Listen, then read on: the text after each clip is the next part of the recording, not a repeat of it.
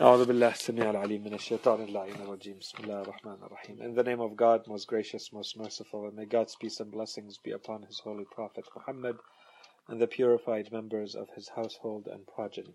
اللهم صل على محمد السلام عليكم ورحمة الله وبركاته. Um, I received a, let me start with this uh, narration from the Holy Prophet about the merits of reason in Islam to connect the dots with everything that we have said so far, and then we'll do a little bit of a recap and continue where we left off from last lesson. So this narration comes to us from the Holy Prophet وآله, who says everything has a tool and some equipment. And the tool and equipment of the believing person is his reason. And everything has a vehicle. And the vehicle of the full, competent, or mature person, al mar is the good man, uh, is his reason. وَلِكُلِّ شَيْءٍ غَايَةٍ And everything has a purpose. And the purpose of worship is reason. And every people have a caretaker. And the caretaker of those who worship Allah subhanahu wa ta'ala is reason. And every merchant or every businessman has a merchandise. And the merchandise of those who struggle in the way of Allah subhanahu wa ta'ala is reason. And every desert land, a land that's not built, requires some building. And the building of the hereafter or the afterlife is reason. And وَلِكُلِّ سَفَرٍ fustat, So fustat is basically the tent that you put to rest in when you're traveling. So every long travel requires a tent where you can seek refuge during your travels. And the tent of those who believe in Islam is reason. So this is just to basically connect the, the dots and highlight the importance of reason in our faith based on everything we have said so far. To recap a little bit what we presented last week, we spent a little bit of time asking the question of whether it would be worth it for someone to spend time trying to find the answers about religious issues when the probability of finding an answer is not always very high. And the same thing applies to finding answers about the existence of God. Sometimes the probability of finding those answers may not seem very high. Or someone may say there's too much information out there. I don't know if I can ever reach the truth or those are even matters that are impossible for us to find the truth about. We don't have the tools to reach the truth. There's no way to reach the truth. So why do we waste time on them? So we said that this is not how human beings deal with things that they consider important. Anything that human beings think is worthy of study, they're willing to put in time and effort and money they create academic and research institutions. They put in millions of dollars over tens of years or generations of researchers, build on the work of previous generations of researchers, all of them in the hopes that maybe they find an answer about something. Because that's how human beings are. If they think it's worth it, they're going to put in the energy, the time, the money. Even when we say, for instance, there's too much information.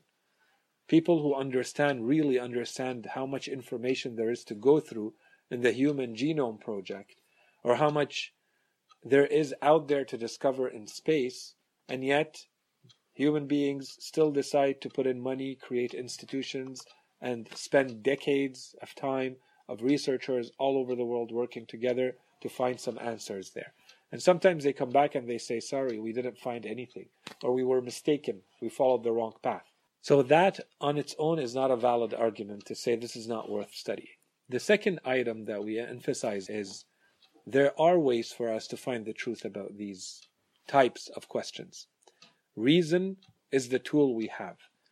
If you want to rely on something like science to find answers for things like does God exist or religion, yeah, you're not using the right tool. So at the end, you're going to say, I don't have the tools to find an answer. If you use the wrong tool, you will never get the answer. The right tool for these things is your mind. It's reason and logic. Or you do uh, advanced studies in religion and in philosophy and you use your mind in the right way. There are tools. Or you rely on others who are specialists in this field and you can reach an answer. So it's too cheap and too easy and too lazy of an excuse to say there's too much information or we don't know how to reach the answer or we are not even sure if there is an answer to reach or not. And I'm not going to repeat everything we said about probabilities. There's actually entire books written about the probability of God and things like that.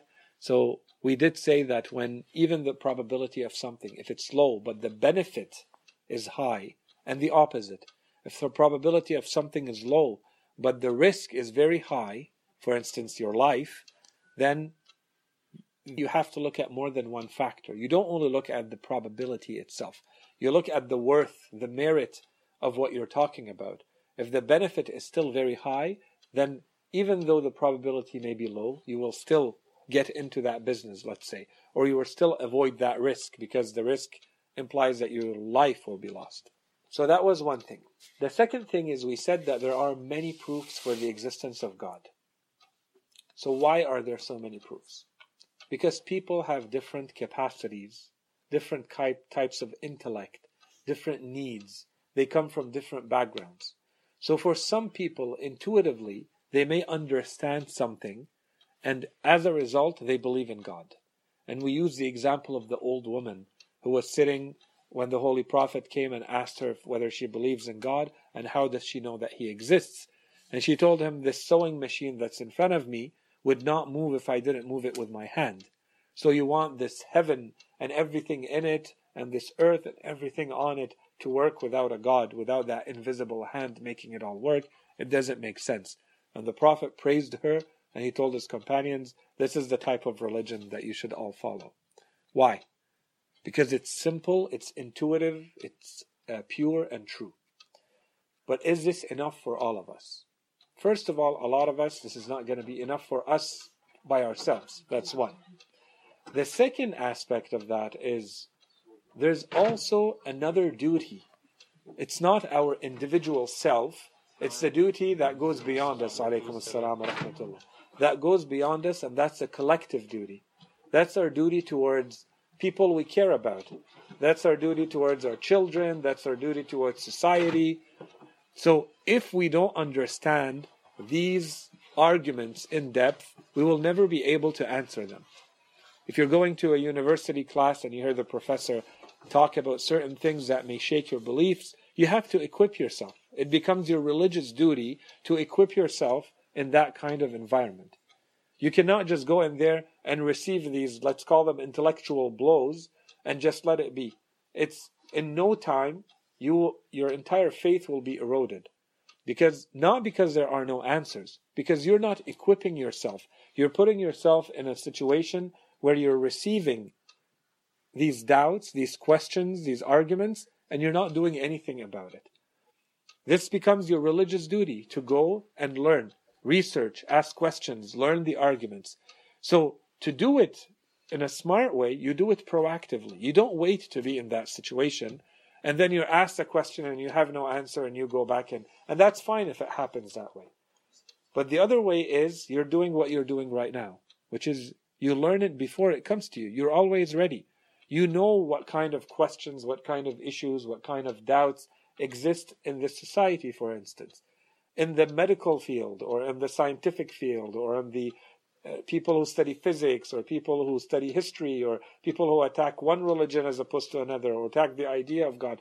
We know what the big ans- questions are. Let's research them. Let's find answers to them. So, this is in part what we're trying to do here. That was kind of the long introduction.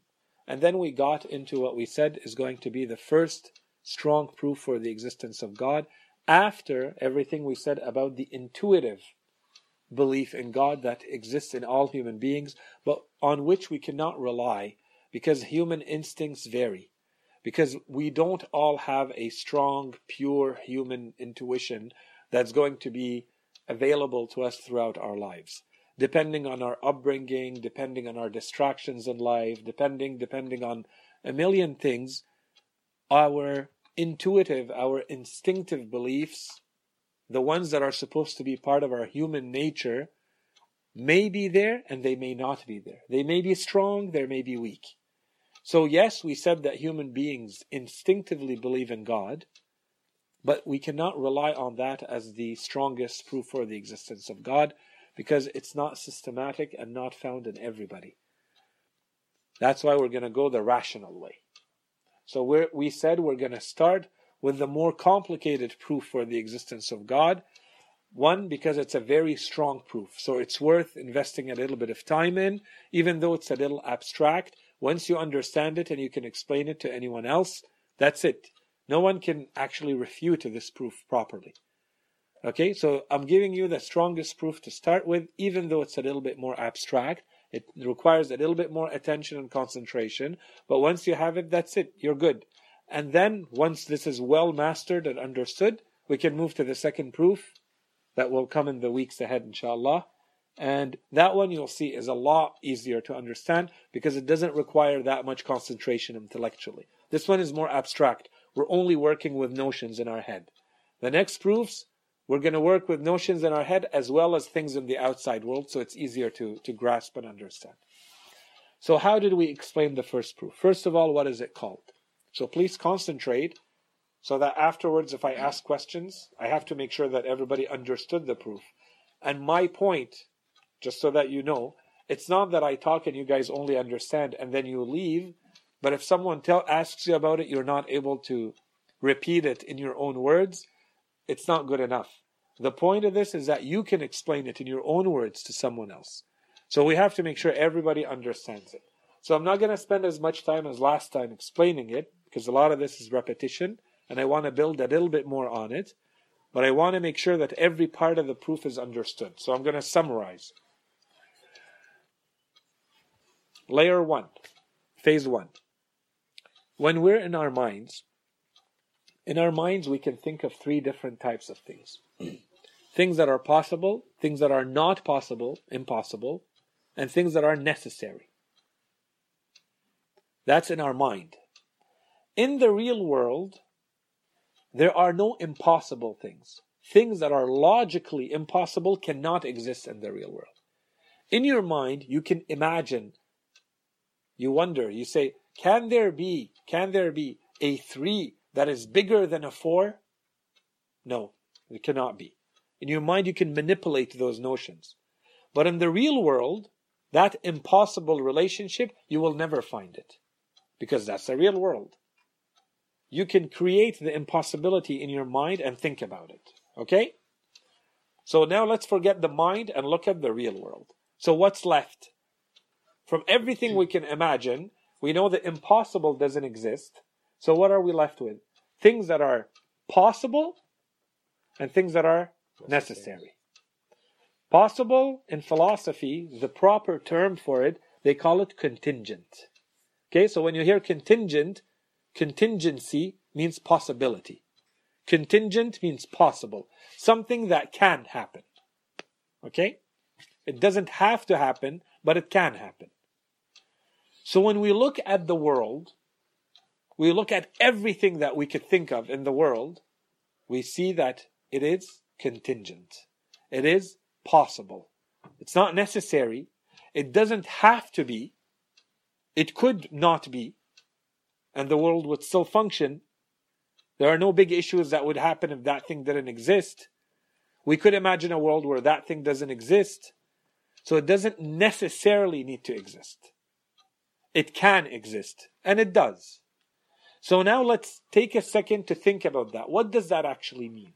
That is because contingent things, possible things, their existence comes from outside a contingent thing or a possible thing, a thing that can exist and can not exist, gets exist its existence from outside. It doesn't cause itself to exist. Something from outside of it makes it exist. So it depends on something else. It relies on something else. For it to exist, there's a condition, and the condition is that there's something else that makes it exist. It's a condition. It's a reliance. It's a dependence. Okay? I'm repeating it in different words so that it becomes clear. Everything that we see in the world is like that. Everything has something else that makes it what it is. If that thing were not there, that thing would not, the next thing would not be there. So it's caused. Something causes it. It's not its own cause. That kind of being, any being that we look at in the world, if it relies on something else to exist, if it depends on something else, if it needs a cause to exist, we call it contingent. Okay? We know what a contingent being is now? Clear? Okay. So what's the issue with that? What if everything is contingent? If everything is contingent, if everything needs something else for it to exist, then nothing is going to exist. Why? That's when we use the example of people who are about to run a race. If we say that there are people standing on a line and they want to start running, and you tell them, Are you going to run right away when we say run? When we say go, they say no. The first person says, I will only run if someone else runs before me. And the next person says the same thing. I will only run if someone else runs. It's a cause. I need a cause. And the third person and the fourth person and the fifth person, every person you talk to, they say, I will only run if someone else starts running before. I don't want to be the first to start running. Okay. So what's the issue? The issue is that no one will ever run. Exactly. So those things, those people that will only run if someone else runs before them are like the entities of the world that are contingent, that will only exist if something else exists and causes them to exist before. Keeping that in mind, now we come to the world. We come to the race. And we look at the race. We weren't there when the race started. But if you know that everybody on that line was not going to run until someone else runs before them, and you come to the race and you see that they're running. What does it mean? I have a question. Yeah? You said you know that in your mind, you know that everyone has to, like, no, no one's gonna run unless someone else runs. How do you know that? So you don't know in the case of running, because in the case of running, it's not necessary. Okay. But in the case of causality, it's necessary. And contingency is about causality. Long story short, is everything you look at in this world is contingent. Contingent in the sense that it doesn't have the necessity or the necessary existence, logically, that for instance, when we say four is bigger than three, or three cannot be bigger than four. This is a logical necessity. It cannot be any other way. So, can you think of anything that would have that kind of necessity for its existence? For instance, if I tell you, can you think of a triangle that doesn't have three sides? It wouldn't be a triangle. What we're looking for is something that wouldn't be what it is if it didn't exist. Just like a triangle must have three sides, we're looking for something that must exist. There has to be something that has existence in its meaning. When you define it, you say it must exist. How do we explain last week? Well, I didn't add this piece, but I th- the questions mean that I have to push a little bit further. So I'm now pushing a little bit further. I'm trying to include the uh, the notion of existence in the thing. Okay? So if you take something, if you can if you think about energy, does energy need to exist? No. Energy does not have existence in its meaning. Energy is something you can come up with in your mind or not. I mean, but everything is energy and matter in the universe, hmm then if there's no energy and matter, there's no universe. Okay, but it's contingent. It could be that there is no universe. Okay. Okay, What's the could be- problem with that? Yeah. No, but it's contingent.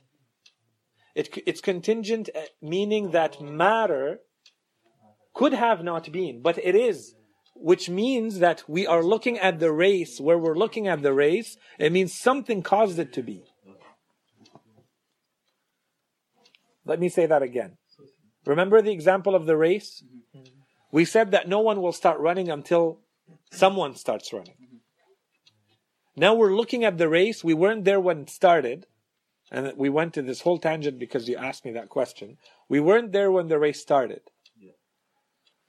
We're looking at people and they're running now. So we know that someone caused the race to start. Now we have to come up with an explanation. When we look at the world now, we see that there is matter, that there is energy, that there is space, that there is a vacuum. But none of these things explain themselves. Because none of these things have existence in their definition. So like no, we don't know which one started first. I need to write that down. Whatsoever. None of them started first. Exactly. Of these things, we know none of them could have been first. Because they're only contingent. Because they don't have existence in their meaning. Yeah, exactly. So That's you're what I'm saying. So something gave them existence. Nothing has existence in me. That, that's what you're saying, right? From what we know. Like, uh, Except that everything exists. So something must have existence in its meaning. If I don't reach an existence that has existence in its meaning, nothing will ever exist. it's like the start. It's the start to every uh, every contingent thing. Every possible thing is going to rely on that outside of itself. That thing which has existence as part, part of its meaning. The thing which, in other words, the thing which cannot rely on anything else to exist. Why? Because it's necessary. If it can rely, matter, energy, it's gonna get something from someone else, from somewhere else. It can be caused as a notion.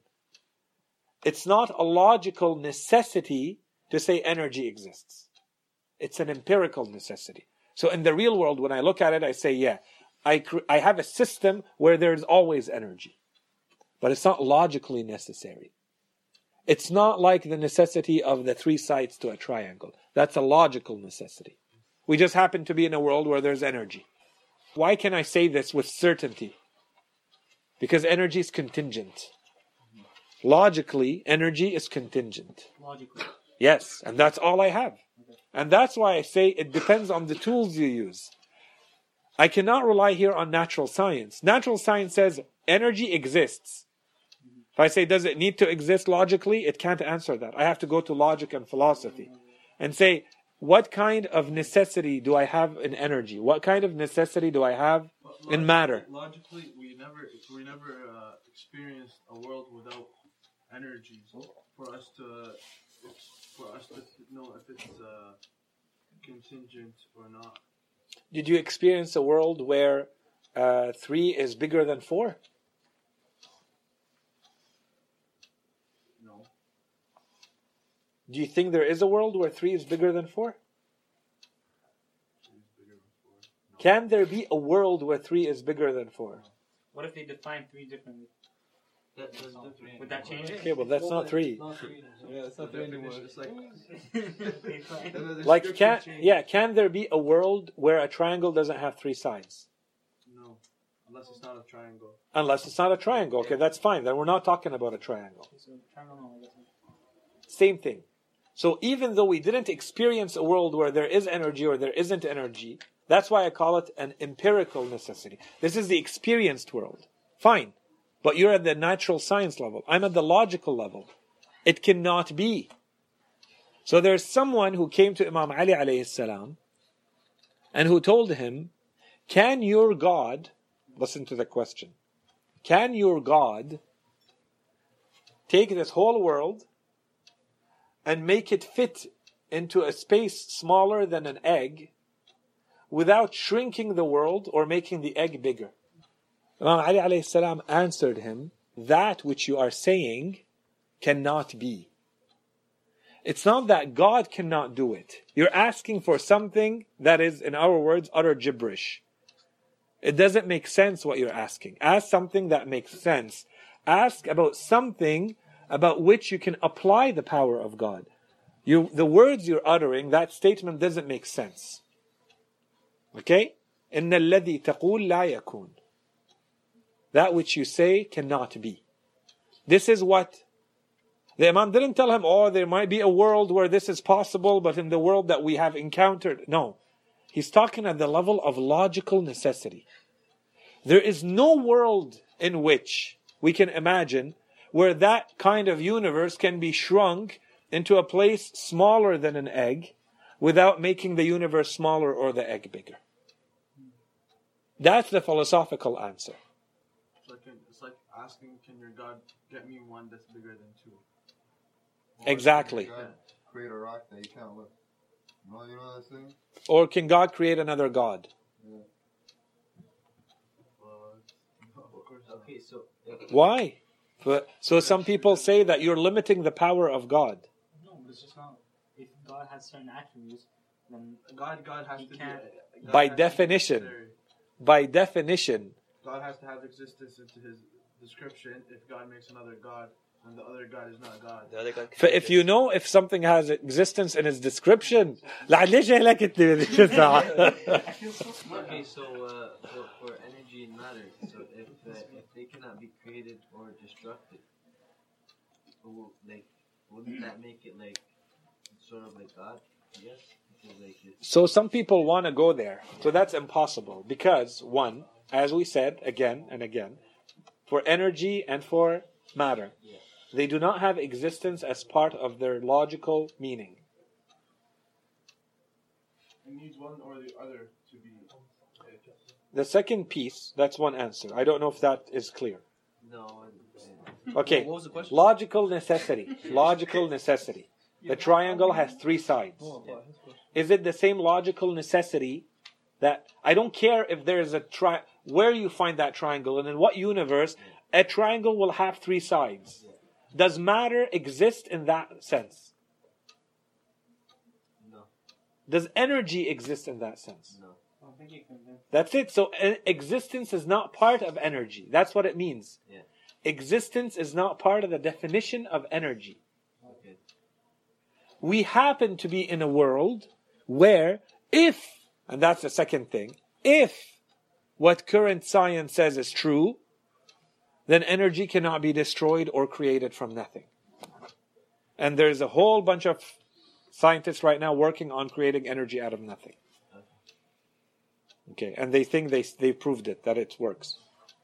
So maybe it is possible to create energy out of nothing according to their definition of nothing, which is not really nothing, but whatever. Makes sense? So, layer one, even though we happen to be in a world, in a system, look at the world as someone who created an experiment. I created this vacuum, this aquarium, this lab space where I was able to create our entire universe. And in this universe, I created one constant that's always there, that's energy. I could have created a different kind of world, but I created one where energy is always there. But that just happens to be, that's what it is right now. I could have created something different. So it's not a logical necessity.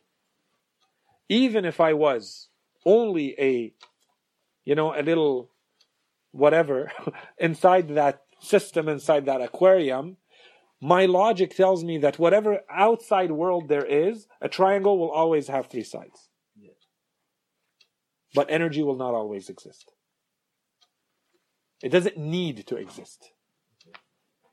It happens to exist. It happens to be a constant, but it doesn't need to be. But since, so all of that is not even the end of the proof. Now we go back to the proof. Now we go back to, we're in the race. We go back to when we see the world, there are things that exist. This is where we say, therefore, there must have been. Because if we weren't here to say it, the argument would not be complete. But we are here and we do encounter things that exist. And they're all contingent. None of them have existence in their being.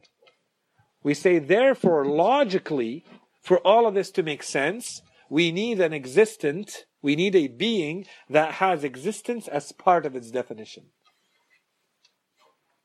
So that that being, no matter what world you imagine, no matter what exists or what doesn't exist, that being is always there. Even if this entire universe didn't exist. Like a triangle. Like a triangle, but for existence. Yeah.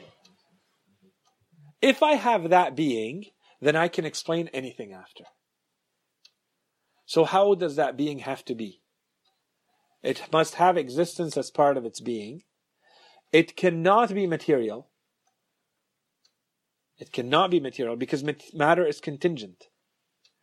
It cannot be divisible into parts. Because if it you can divide divide it into parts, it means it relies on these parts to come together.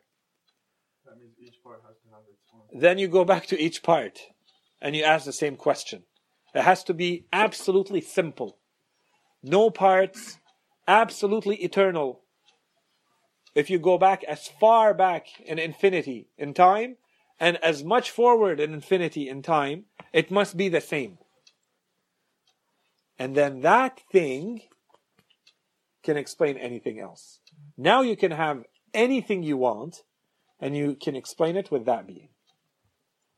That is called the proof of the necessary being. And the necessary being is God. So this is the philosophical way to prove the existence of God. So you say, I look at the world. Summarized. We talked a lot. It was supposed to be 10 minutes. We look at the world and we say, what exists in the world? Everything that we know that exists in the world is contingent. It doesn't need to be, but it is. That's why we have philosophers and scientists now, right now, writing books about why is there something instead of nothing. And that's really the, the question that this proof is trying to answer. Why is there something instead of nothing? Can energy explain that? No. Can matter explain that? Why is there matter? Matter does not need to exist, but it does. Energy does not need to exist, but it does. So, this is not the answer. So the real question that a lot of physicists like Lawrence Krauss is trying to work on, and he wrote a big book about it. The universe, his book is called Universe Out of Nothing. And he's trying to prove that the universe can come out of nothing. Based on the new experiments that some physicists are doing to create energy out of nothing. Because if they can do that, then they will not need the necessary being.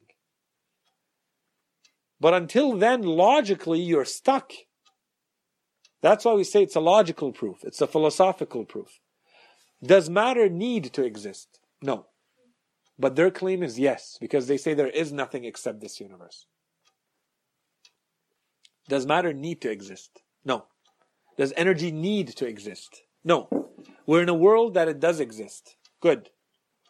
So how do we explain it? Why is there something? Why is there energy? Why is there matter instead of nothing? So we need something to explain that. The why is there something instead of nothing. So philosophically, you can prove the existence of a necessary being this way. Since there is something, there must have been a necessary something that causes all the contingent somethings, which is everything else, to exist.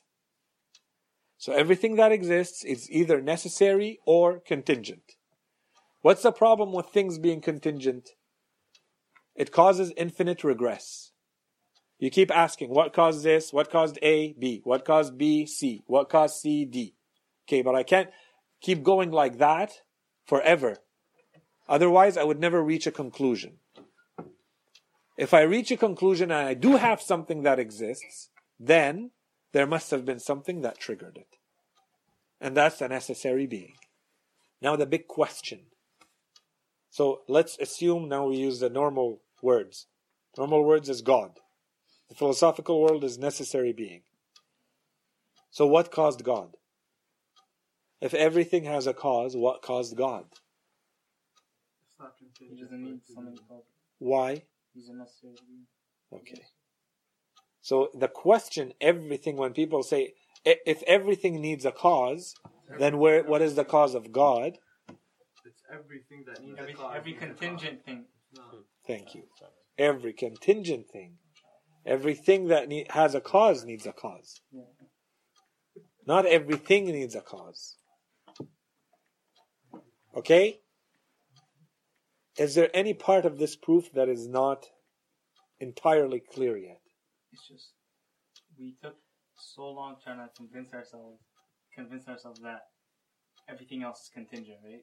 Yeah. How would you tell someone else who's being stubborn that? Oh, stubbornness is not. I, but no, like for example, if someone told me that it wasn't contingent, like this thing is necessary, I would be like, okay, yeah, sure, because it took so long for me to get convinced that it wasn't, that it was contingent in the first place. You know? I don't think the issue is getting convinced. I think the issue is understanding what it means. Mm-hmm. It takes a while for someone to go into abstract thinking and to really understand logical necessity.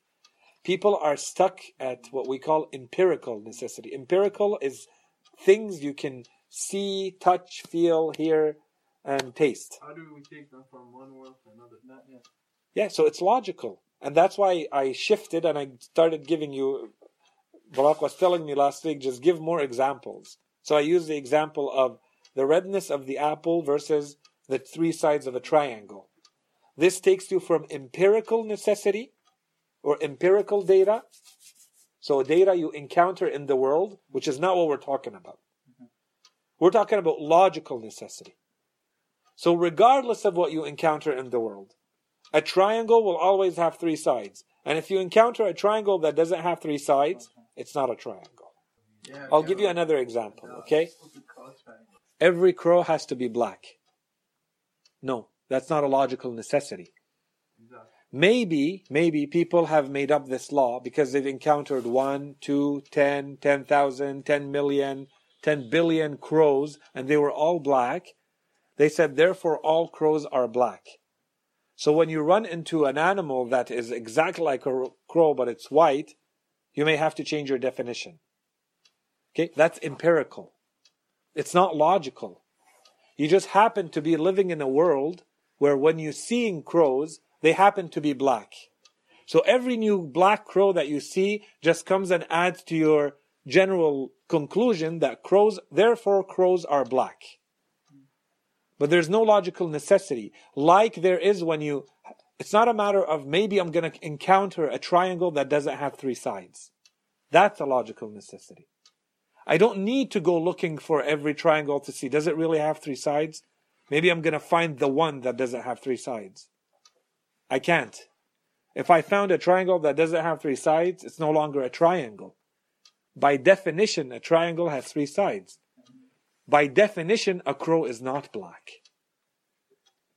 Blackness is a secondary descriptor, attribute, that happens to be there every time I've seen a crow until now, It's not necessary for the crow to be a crow. to be black. Yeah, it's like the, the secondary the secondary description of things is not necessary for it to be what it is. It's not part of its essence, it's not part of its nature. Yeah. Yes? Doesn't everything that exists have a uh, like a logical necessity to it? You have to t- say more. I think I know what you mean, but you're going to complicate things, but okay. Like it's similar to how like a triangle has three sides. Yeah. It's must. Yeah. Everything that exists also has a must to exist. Okay. So there is a must to exist. The moment all the conditions are in place for something to exist, it will it must exist. For this cup to be here, let's say, let's say, there are three conditions. Okay? If the three conditions are there, then this cup must be here. Check, check, check, it means it must be here. So the opposite. The opposite. If I come and I find this cup here, I can right away assume correctly that all three conditions took place. In that sense, there is a necessity, a logical necessity. But this cup does not need to exist on its own. It's a contingent existent. It's contingent that it can be here or it could be somewhere else. Okay? The conditions, the causes for this are not necessary. They're external to it. And the causes themselves are external. They were caused. And those causes were caused. Because everything you look at is contingent. Necessity is not part of its definition. Is that what you're asking?